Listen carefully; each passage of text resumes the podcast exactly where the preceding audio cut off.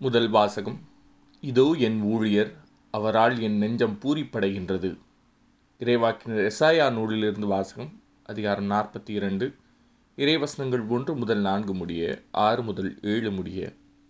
ஆண்டவர் கூறுவது இதோ என் ஊழியர் அவருக்கு நான் ஆதரவு அளிக்கிறேன். நான் தேர்ந்து கொண்டவர் அவர். அவரால் என் நெஞ்சம் பூரிப்படைகின்றது. அவருள் என் ஆவி தங்கும்படி செய்தேன். அவர் என் மக்களினங்களுக்கு நீதி வழங்குவார். அவர் கூக்குரலிட மாட்டார் தம் குரலை உயர்த்த மாட்டார். தம் குரல் ஒளியை தெருவில் எழுப்பவும் மாட்டார். நெறிந்த நாணலை முறியார். மங்கேறியும் திரியை அணையார். உண்மையாகவே நீதியை நிலைநாட்டுவார். உலகில் நீதியை நிலைநாட்டும் வரை அவர் சோர்வடையார். மனம் தளரமாட்டார். அவரது நீதி நெறிக்காக தீவு நாட்டினர் காத்திருப்பர். ஆண்டவராகிய நான் நீதியை நிலைநாட்டுமாறு உம்மை அழைத்தேன். உம் கையை பற்றி பிடித்து உம்மை பாதுகாப்பேன். மக்களுக்கு உடன்படிக்கையாகவும் பிற இனத்தாருக்கு ஒளியாகவும் நீர் இருக்குமாறு செய்வேன்.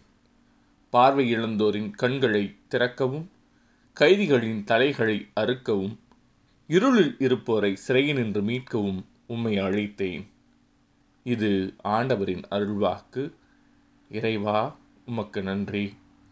நற்செய்தி வாசகம்.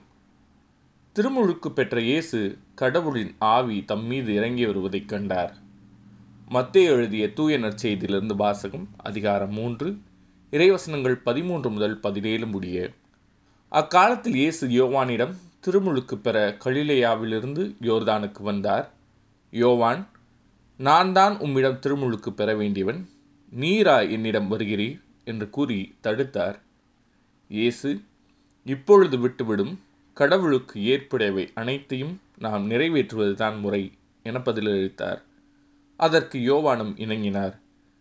இயேசு திருமுழுக்கு பெற்றவுடனே தண்ணீரை விட்டு வெளியேறினார்.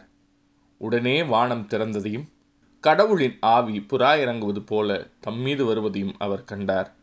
அப்பொழுது என் அன்பார்ந்த மைந்தறிவரே இவர் பொருட்டு நான் பூரிப்படைகின்றேன் என்று வானத்திலிருந்து ஒரு குரல் கேட்டது. இது ஆண்டவரின் அருள்வாக்கு. கிறிஸ்துவே உமக்கு புகழ்.